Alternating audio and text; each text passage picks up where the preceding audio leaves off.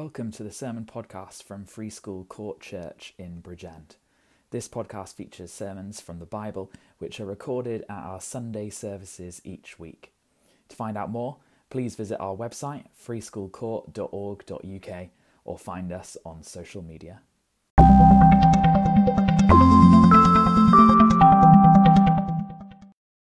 that point, it seems that Jesus kind of fades once again into the background. He goes off into the wilderness where he stays for 40 days as he's tempted um, there uh, by the devil and as the angels there care for him. And we wonder m- what might happen next. Well, it seems that Jesus was waiting for the moment to once again step into the limelight. And that moment comes in verse 14 when John is arrested Verse 14 After John was put in prison, Jesus went into Galilee, proclaiming the good news of God. When John is removed out of the situation, Jesus knows that it is now his time to step forward. And it's at this point that Jesus does what maybe we expected him to do in the first place, which is he comes and he preaches. He comes into Galilee proclaiming the good news of God. And what is that good news? What is the message that Jesus comes to proclaim? Well, verse 15, the message is that the time has come, he said. The kingdom of God has come near. Repent and believe the good news. This is the message that Jesus comes preaching. The message is the time has come. Now, those of you who have young children or have had young children, no doubt will find yourself saying a lot, um, It's time to go. The time's come. We've got to go. I'm sure you feel like you spend half your life saying that. We've got to go. We've got to go. And that's a kind of a difficult thing to say, isn't it? It's time to go. We've got to go. It's always a struggle. But there's a different time, um, there's a different sort of um, saying of that, isn't there? The time has come, and the one that we all love, I'm sure, is when it's time to go on holiday.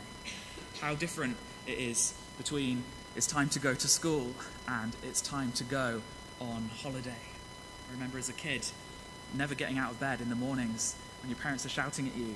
But then five o'clock in the morning comes and it's time to go on holiday. Then you spring out of bed and you're ready to go. Why? Because the time that you have been longing for has come. It's time to go on your summer holidays. The time has come the longings are fulfilled. And that's what Jesus is saying here. The time has come. The Old Testament, all of the, the promises, all of the, the longings from there, the time has come. We think of um, people that we've been studying in the various um, groups in church. We think of um, Sarah and Abraham. They're longing for a child. And even being advanced in age when the promise was first made, still the years and years that they had to wait, those longings going unfulfilled. We think of Hannah, the same, as we've been looking at 1 Samuel. The years that went by, the years of longing. And then the time came when the children of promise were born. We think of that um, Christmas carol, the line, the hopes and fears of all the years are met in thee tonight. Think of the, the last lines of the Magnificat, Mary's song, as she was um, given the glorious news about the coming Saviour that was to be her son. She said, He has helped his servant Israel, remembering to be merciful to Abraham and his descendants forever, just as he promised our ancestors. The message that Jesus brings is that the hopes, the longings, the promises, of all of the scriptures that we've seen so far, of the, the all of human history, the time has come for these to start being fulfilled. The time has come, as he says, for the kingdom of God to come near. What does that mean? It means that the time has come for God Himself to come and be king of His people. As I mentioned in the evening uh, services, we've been going through the book of 1 Samuel. We're through the early chapters, and hopefully, in a, in a few months or a few weeks, hopefully not years, but we will reach 1 Samuel chapter 8. And in 1 Samuel chapter 8, Samuel is by now an older man. He's ruling over Israel, and the people come to him and they tell him that they want a king. God tells Samuel, Don't take this personally. It's not you that they've rejected, it's me that they have rejected. God has been rejected as their king. People don't want God to be their king, they want a human king like the other nations have. And so God does give them a king. He gives them first Saul, and then he gives them King David. And to that king, he gives a promise. The promise he gives that king is that one of his descendants one day would sit on his throne forever and ever and ever. One day would come a king who would be king forever. One day a king would come who was a man, but who was also God himself. One day God himself would come to be king of his people. And when Jesus arrives, he says, The time has come. The kingdom of God has come near. What does that mean? It means he has arrived. Jesus has arrived. The kingdom of God has come near because Jesus, God Himself, has come near. And as the kingdom of God comes near, this is not something passive, this is something active, and it's God's action. Again, it is God who has come near. And what does Jesus say the only right response to the kingdom of God coming near is? Well, again, verse 15 it's to repent and to believe the good news. The only right response is to repent and to believe the good news. Why? Why is that the right response? Why is the right response to the kingdom of God coming near to repent and to believe the good news? Well, it's because of what the kingdom of God coming near means. What does it mean that the kingdom of God has come near? What does it mean that in Jesus God has come near to be king over his people? Well, we see it in the verses that follow this first message that Jesus preaches. And the first thing that we see is that the kingdom of God coming near means salvation and judgment. The kingdom of God coming near means salvation and judgment. Look with me at verses 14 to 20. After John was put in prison, Jesus went into Galilee proclaiming the good news of God. The time has come, he said. The kingdom of God has come near. Repent and believe the good news. As Jesus walked beside the Sea of Galilee, he saw Simon and his brother Andrew casting a net into the lake, for they were fishermen. Come, follow me, Jesus said, and I will send you out to fish for people. At once they left their nets and followed him. When he had gone a little further, he saw James, son of Zebedee, and his brother John in a boat, preparing their nets. Without delay, he called them, and they left their father Zebedee in the boat with the hired men and followed him. God was coming in Jesus to judge the people and to save from judgment. The message of God coming near to be king over his people was that he was going to judge. He was going to judge all of his enemies, all those who had rejected him, all those who had turned away from him, and save all those who repented from sin, all who turned from sin and turned to him. And we see something of this in the call of the disciples, as these first disciples are called by uh, the Sea of Galilee. Jesus tells them, doesn't he, that he's going to make them fishers of men. And we think of that as Jesus calling them to go and be evangelists, to go and be people who would share the gospel. And that's true. Jesus is calling them to share the same message that he is preaching. But that message is one of salvation, yes, but it's also a message of judgment. And when the language of fishing is used in the Old Testament, that's the context in which it is used salvation and judgment. These things go together. If you want something to do this afternoon, look at Jeremiah 16, Ezekiel 29, Ezekiel 38. All of those are references to fishing that are in the context of judgment. Jesus comes, the kingdom of God comes, and that means judgment, but also salvation. And how is salvation found? How are, how are you to be saved from the coming judgment? Well, it's to recognize your need, your sin, repent, as Jesus says, and instead trust in Him. Jesus was calling these disciples to prepare them to one day send them out to print, preach this same message of both judgment and salvation. And it's worth noticing as Jesus calls these disciples the authority that he has, that he simply says the word and they follow after him. They do straight away, immediately, they follow after him. And we can only put that down to the authority in, in Jesus as he calls them to follow him and the Holy Spirit's work in their hearts. I think there are still some children here, and I wonder, children, how quickly you respond to your parents when they call to you to come and uh, to do something for them. Well, it's important, isn't it, that you um, follow after them quickly and do what your parents tell you to do. But even more important than that is listening to the call of Jesus the truth of the Bible, to, to follow after Jesus. This is the most important thing in the world. When we heard about John early in the Gospel of Mark, we heard that the message that John preached was Jesus. Jesus was the message that John preached. And the message is the same again when Jesus comes. The message that Jesus brings is not a self help talk, Jesus doesn't come saying, Here are three steps to living a better life.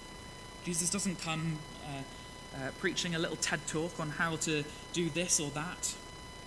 Jesus comes, and the message is Himself. Mark doesn't explain for us in black and white terms what it means that the kingdom of God draws near, but he does show us by showing us what Jesus is doing. Mark does not tell us in detail what Jesus preached, as he was preaching, but he shows us what Jesus did. We saw how, as the kingdom of God draws near, it means judgment and salvation.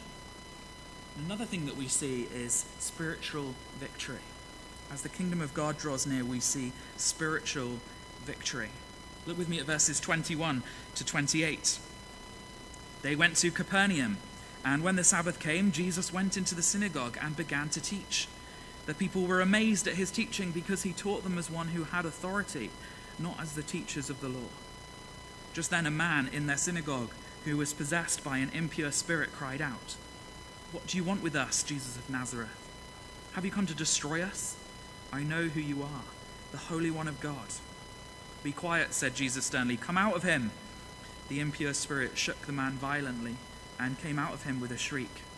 The people were all so amazed that they asked each other, What is this? A new teaching and with authority. He even gives orders to impure spirits, and they obey him. News about him spread quickly over the whole region of Galilee. Jesus comes, and as he comes, he wins spiritual victory. He has authority over the demons, and the impure spirits. And this is a distinctly godlike thing to do, and yet it's done by Jesus.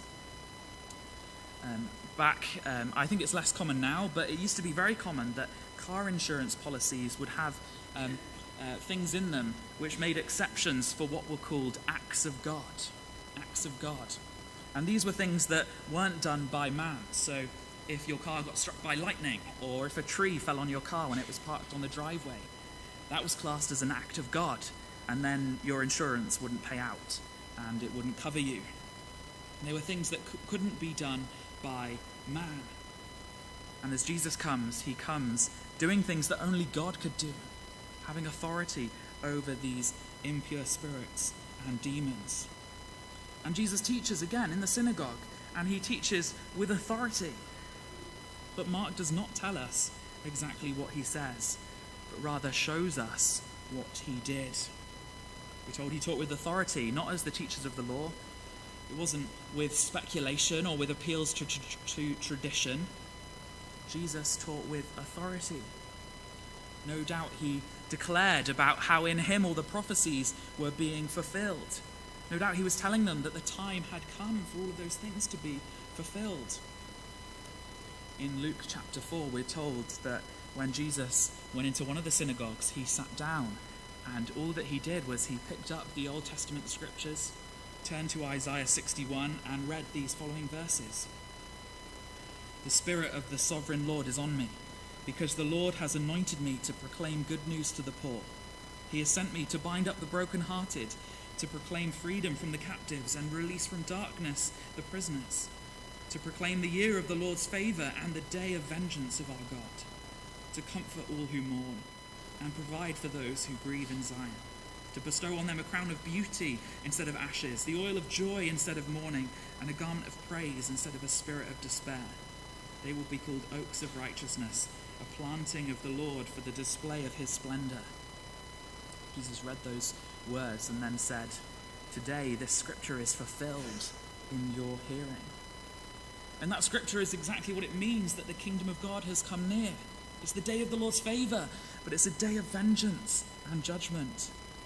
It's a day where there's freedom from the captive, for the captives, release from darkness for the prisoners. And that's exactly what we see here in Mark. That's exactly what we're shown Jesus did as he um, freed those people from the impure spirits and the demons. It's a demonstration of exactly who Jesus is that he's God come as man, and that he's God to um, come to earth to bring God's kingdom to earth. God's kingdom being a place where sin is punished, his people are saved, spiritual victory is won over all the forces of evil. I'm sure we've all met people whose favourite thing to talk about is themselves.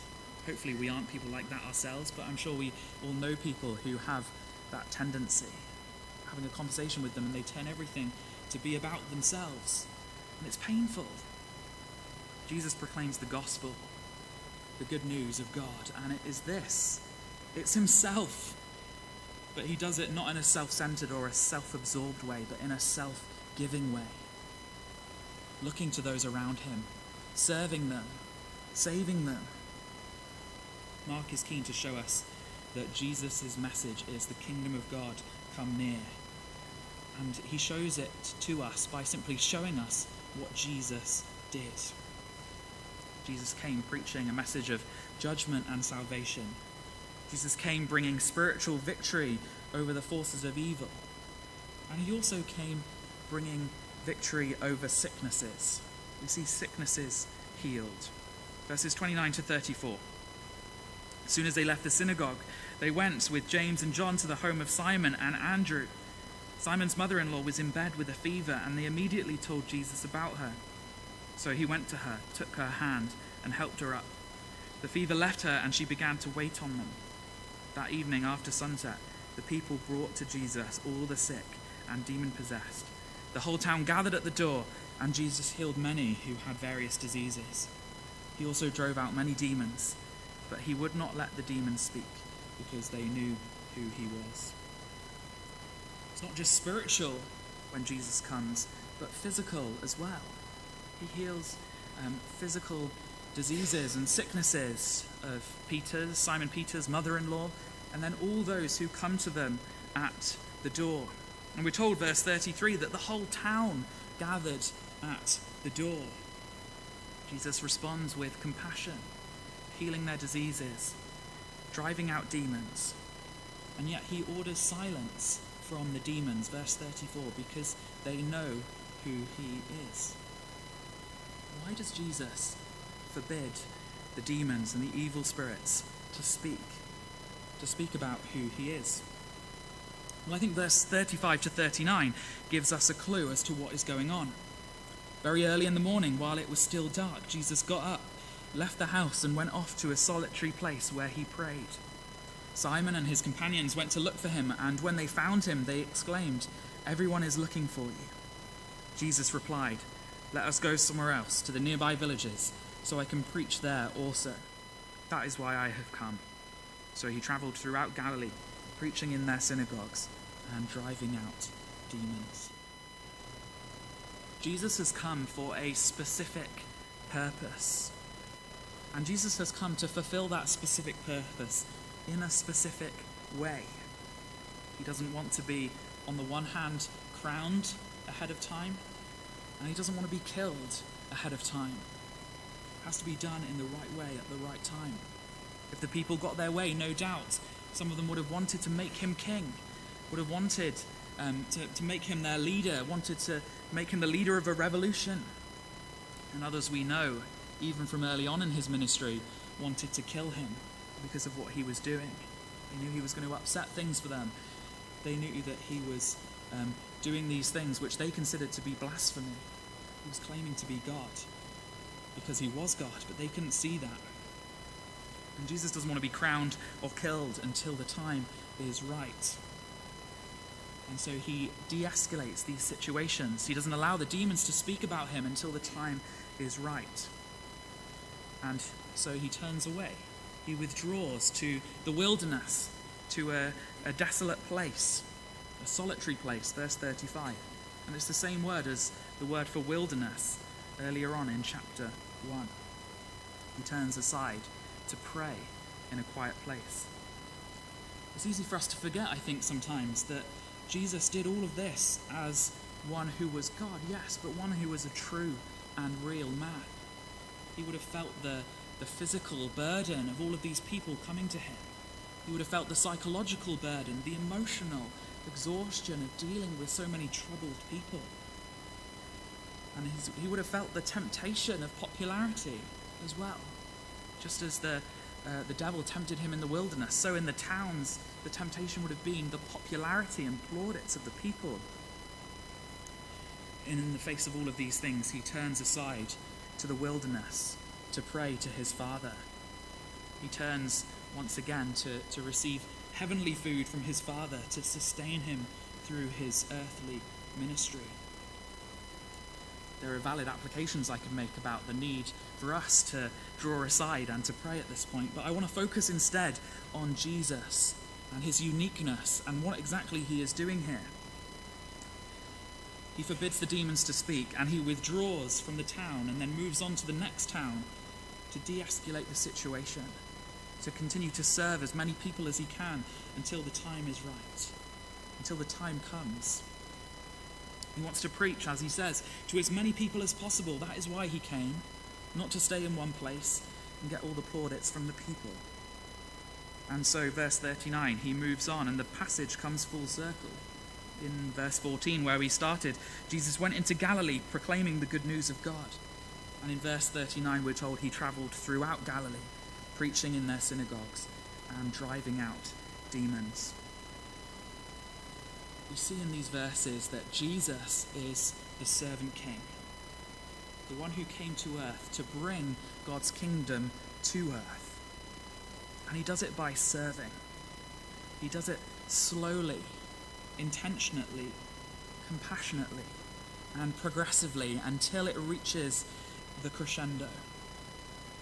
And the crescendo of this is at the cross. It's at the cross where the king is crowned. There on the cross with the crown of thorns. In the ultimate moment of service and sacrifice as he gives his life. It's there that the kingdom of God comes. It's there that we see salvation and judgment. It's there that we see spiritual victory. Jesus takes the punishment um, from God the Father the wrath that he has for all sin, all rejection of him upon himself. There, Jesus dies, paying the ultimate price for sin. There, Jesus defeats all the spiritual forces of evil. It's there, as he dies on the cross, that the kingdom comes, bringing spiritual victory and bringing salvation for all who trust in him. Jesus came to bring full salvation for all who trust in him. We see in these verses, don't we, how people are coming to him with physical issues. And Jesus responds compassionately to all. But Jesus came for more than that. Jesus came for more than just to heal those physical diseases of the people who came to him. He came to save. He came to bring true and everlasting life. Many of those people who he healed would no doubt have died. Well, all of them would have died and some would have died without hope, without eternal hope, without eternal life. And so, what about us? Do we understand that that is why Jesus came? For full salvation and nothing less? I wonder what view you have of Jesus. Is Jesus like your spiritual genie? Do you just look to him, um, wanting things from him? Is Jesus only useful to you if he makes your life better? Or is Jesus the one who has given himself for you, that you might have life? That you might give yourself to him in response? That you might have those, um, those blessings of salvation that we started our time together this morning with, that we have adoption. And because we have adoption, we are heirs of the coming kingdom. We're children of the living God, along with Christ, along with Jesus. And so we are heirs of the kingdom of God about which we are speaking if we are trusting in Jesus. The only way to get this, the only right way to respond to Jesus is, as he said, with repentance and faith, to turn from sin, to realize that we have rejected God in the way that we live. We have not lived up to his standards. We've gone our own way. And because of that, we're under judgment. We've rejected a perfect and holy God. We've rejected a God of life. And so we've chosen judgment and death. But he has made a way for us to be saved, to find um, adoption, to find life. And following Jesus, as we see in this passage, means um, also, well, literally following him, and it means serving him. We see that in the disciples, don't we? When they're called by Jesus, they follow after him. We see it in Simon Peter's mother in law. As she is raised up, as she is healed by Jesus, she goes straight to serving him. So I wonder this morning what is your response to Jesus? What is your response to the kingdom of God? Are you in or out? Are you in the kingdom of God through faith in Christ, or you are outside the kingdom of God? Are you inside the kingdom of God as children of the living God and as, as heirs of the kingdom?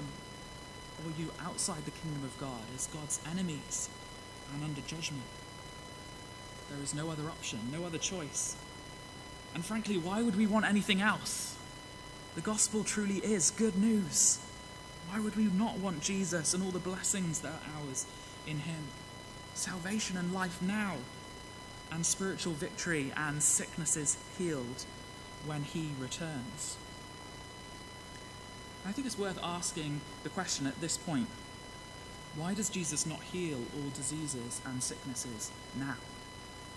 We saw Jesus come, the kingdom of God in him come, and he comes bringing spiritual victory. He comes bringing sicknesses healed. So why do we not see that now? You might be wondering, why am I struggling with this physical illness? Well, we need to understand the now and the not yet of the kingdom of God. Jesus has come near and he brought with it signs of the kingdom of God, which was spiritual victory and sicknesses healed. But he also came preaching that message of salvation and judgment. And he is patient. He doesn't want any to perish. None of the ones who God has set his love on will perish. And so he's patient. He's patient, giving us chance to, to come to him by his grace and by the leading of his Spirit. Today is the day of salvation. We can all come to him, even this morning, in repentance and faith. But after that will come the day of judgment. And these things have to come together judgment and um, sicknesses healed. You see, judgment will once and for all banish sin from this world. All who um, are not trusting in Him will be punished. Sins will be punished, and the world will be remade holy and perfect and right. And for that to be true, there cannot be any, um, any little bit of sin left in the world. God has to punish all sin and remove it from the new heavens and the new earth. And um, as part of that, there will be no more sicknesses, there will be no more suffering and no more pain. But healing and renewal comes with judgment. Those things go together. You see, all suffering and sickness is ultimately the result of sin, the result of living in a broken world, and will one day all be put right. And when that happens, it will be because God has come and judged sin and has remade the world. But until then, he is patient, not wanting any of his chosen ones to perish. And that is why we do not see all sicknesses healed today. But today is the day of salvation. Today is the day that we can come to Christ, receive life in him, receive relationship with God in him, receive adoption to be children of the living God, to become heirs of that coming kingdom where there will be full renewal, full restoration, everything will be perfect. And the only response that we can have to this is to repent and to trust in Him, to follow after Him obediently as His children, not to win His affections, but because of His affection for us. In Christ, the kingdom of God comes near. Let's pray.